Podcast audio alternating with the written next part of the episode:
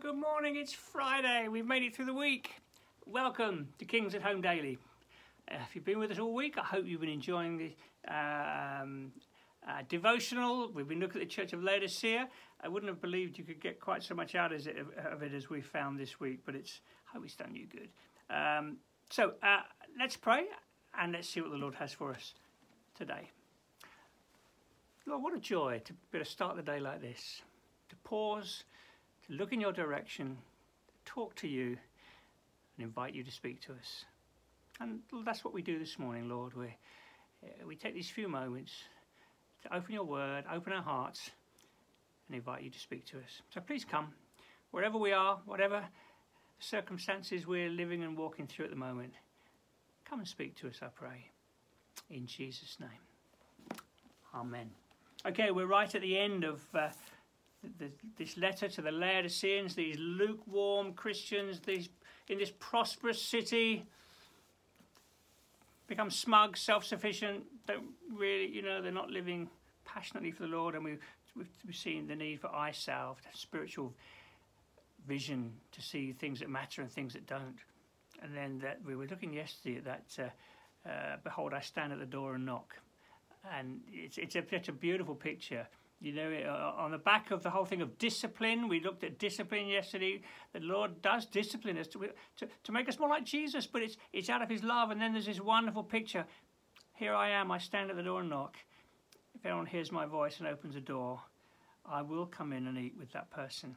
Just say a couple, a couple of things about this. Um, you, you, know, we, I mentioned yesterday that um, we often think of this as an, uh, a verse for non Christians, but it's mainly a verse for Christians in the context.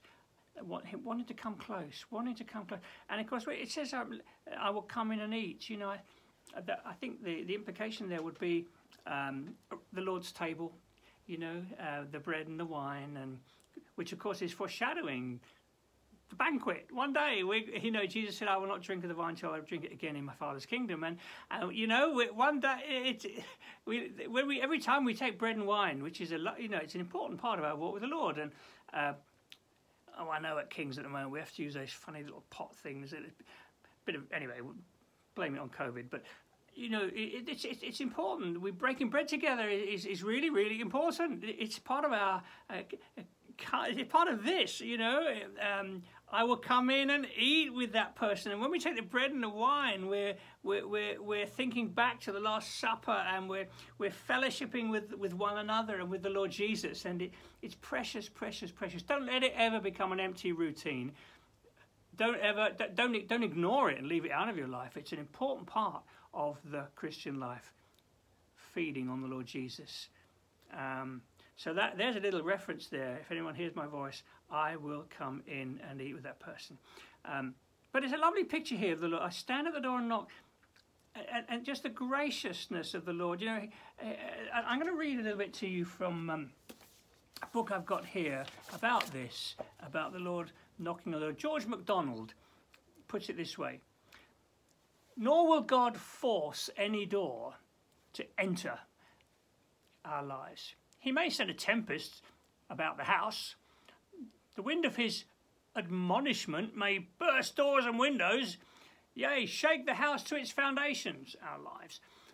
But not then but not then not so will he enter the door must be opened by the willing hand ere the foot of love will cross the threshold he watches to see the door move from within every tempest is but an assault in the siege of love. Isn't that lovely? The terror of God is but the other side of his love. It is love outside the house that would be inside. Love that knows the house is no house, only a place until he enters. No home but a tent until the eternal one dwells there. Isn't that lovely? And he's speaking about, you know, the, the Lord perhaps allows some storms to go on around us so that we'll open the door. Lord, Lord, I need you. Lord, fill my life. I really need you. I want more of you in my life. That's lovely, isn't it? Just, the, you know, he's not going to barge his way into our lives. And, and so often we, like the Laodiceans, can be self-sufficient. And, and the Lord allows a bit of a storm around us um, because of his love for us, um, waiting for us to say, Oh Lord, I really need you. Come.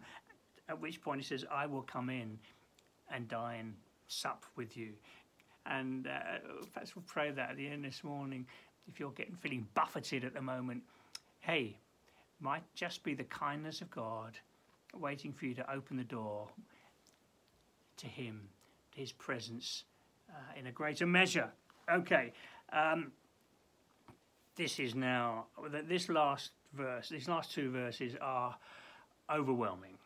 Listen, he's writing to Laodicea, these half hearted people who have lost their passion for Jesus. Listen, to the one who is victorious, I will give the right to sit with me on my throne. Just as I was victorious and sat down with my Father on his throne. What? I mean, you know, Lord, I'd rather be a doorkeeper in the house of the Lord. The one who's victorious, they're going to sit with me on my throne. Goodness. Oh, if we understood that, goodness me, we're seated with Christ in heavenly places. Oh, oh, the awesome one, the Lord of all creation, the Saviour of the world. I'll give them the right to sit with me on my throne. Oh, Lord. Jesus is the firstborn of many, rising from the dead resurrection morning, first of many. You and I. Huge privilege.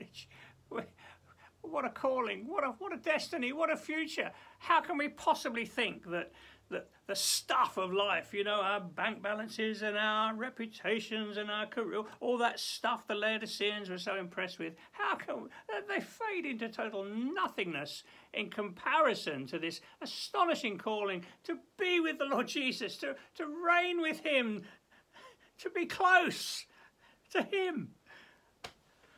I'm overwhelmed. I'm staggered. It's, you know, and this is to Laodicea, these lukewarm folks. He's knocking on the door. I want to come in. To those who are victorious, I'm gonna, they're going to sit with me on my throne. And oh my word, when, in that, when we're there, we, will we'll look back uh, and we'll, why on earth did I get upset about that? Why on earth was that such a priority? Why on earth did I give so much of my life to that? Why on earth did I think that was so important? Lord, you are astonishing. Everything changes everything changes. I, I, I, know my time is pretty much gone. I'm going to finish this little series on uh, Laodicea uh, by quoting from John Piper.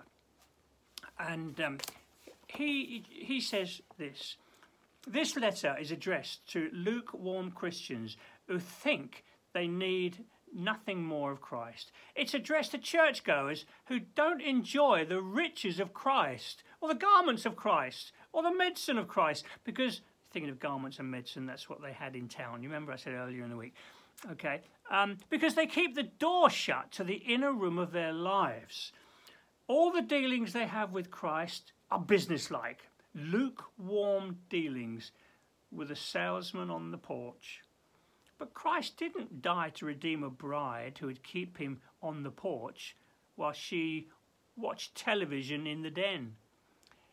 His will for the church is that we open the door, all the doors of our lives. He wants to join you in the dining room, spread a meal out for you, eat with you, talk with you. The opposite of lukewarmness is the fervour you experience when you enjoy a candlelit dinner with Jesus Christ in the innermost room of your heart.